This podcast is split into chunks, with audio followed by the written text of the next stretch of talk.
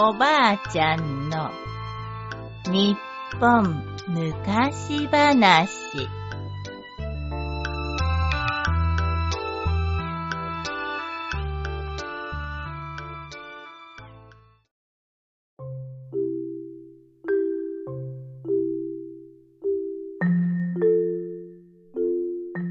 鉄砲屋八兵衛。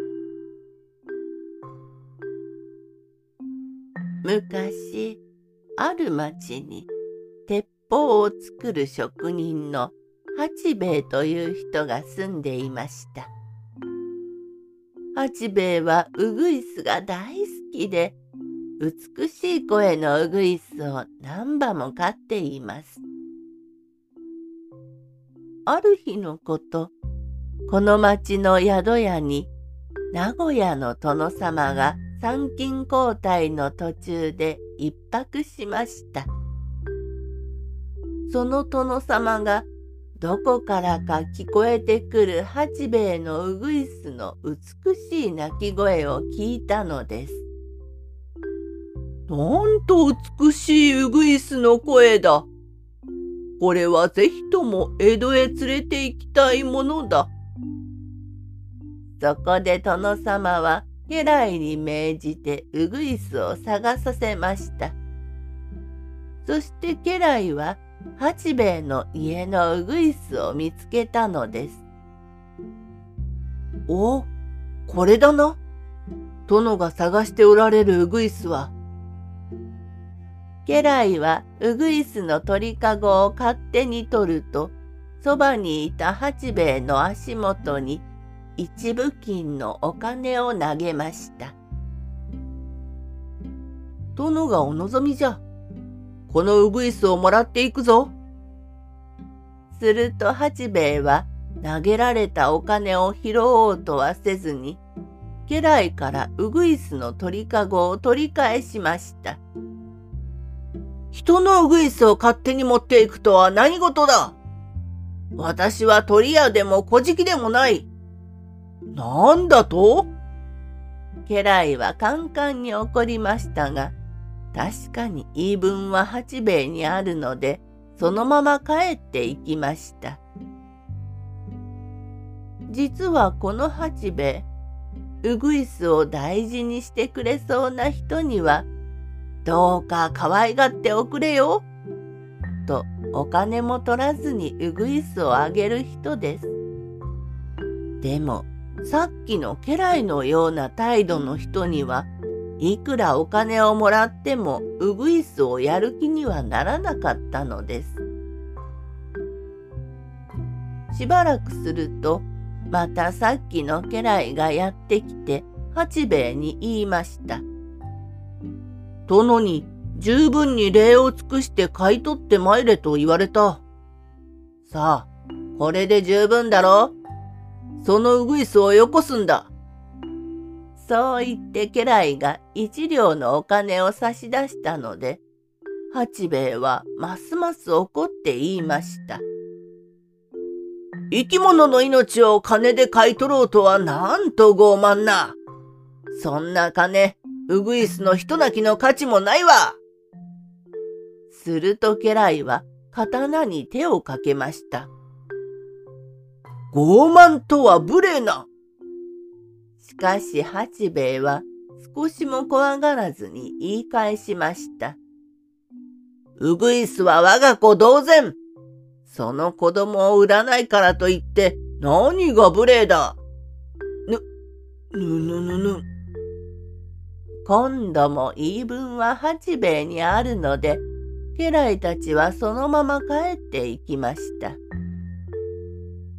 さて、この話を家来から聞いた殿様は、刀を持って立ち上がりました。そのような不届きなものは切り捨てるそして、八兵衛の家にやってくると、八兵衛に怒鳴りつけました。鉄砲や八兵衛とはお前かしかし、出てきた八兵衛がとても鋭い眼光の持ち主だったので、こやつ、ただの鉄砲屋ではないの？と殿様は思い態度を変えて八兵衛に尋ねました。突然押し入って失礼した。そちは鉄砲屋だそうだが、何流を心得ている？無礼な態度なら、殿様でも追い返そうと思っていた八兵衛ですが、殿様が急に態度を変えて尋ねてきたので、八兵衛は返答に困りました。は、はあ。三つ星流を少しばかり学びましてございます。三つ星流？聞かぬ流儀じゃが。よし、では、打ってみろ。的はあれじゃ。殿様がそう言って、扇子で庭先の蜘蛛の巣を示しました。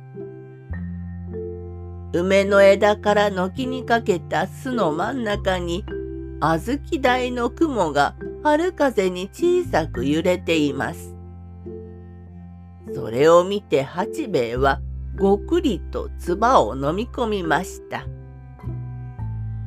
この殿様、鉄砲作りの腕だけでなく、鉄砲の腕も試すつもりか。そして子孫ずれば切腹。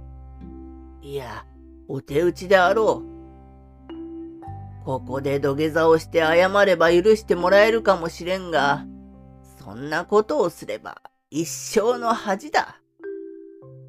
八兵衛は意を決すると、最近作り上げたばかりの鉄砲を持ってきました。そして雲を狙うと神様に祈りました。我が命は少しも惜しくはない。だが、部門の意地。何とぞ、あの的を打たせたまえ。バーン砲の弾は見事雲に命中し、雲の巣には丸い穴だけが残りました。それを見た殿様はにっこり笑って言いました。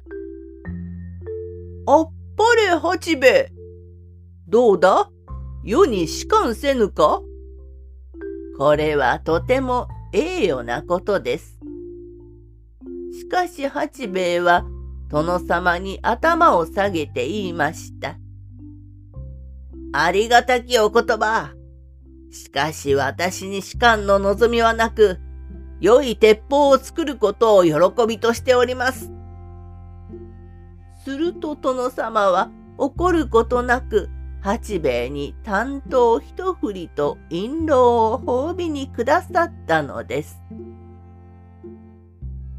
その後殿様の人柄に惚れた八兵衛は殿様に一番良い声のうぐいすを献上したということです。おしまい。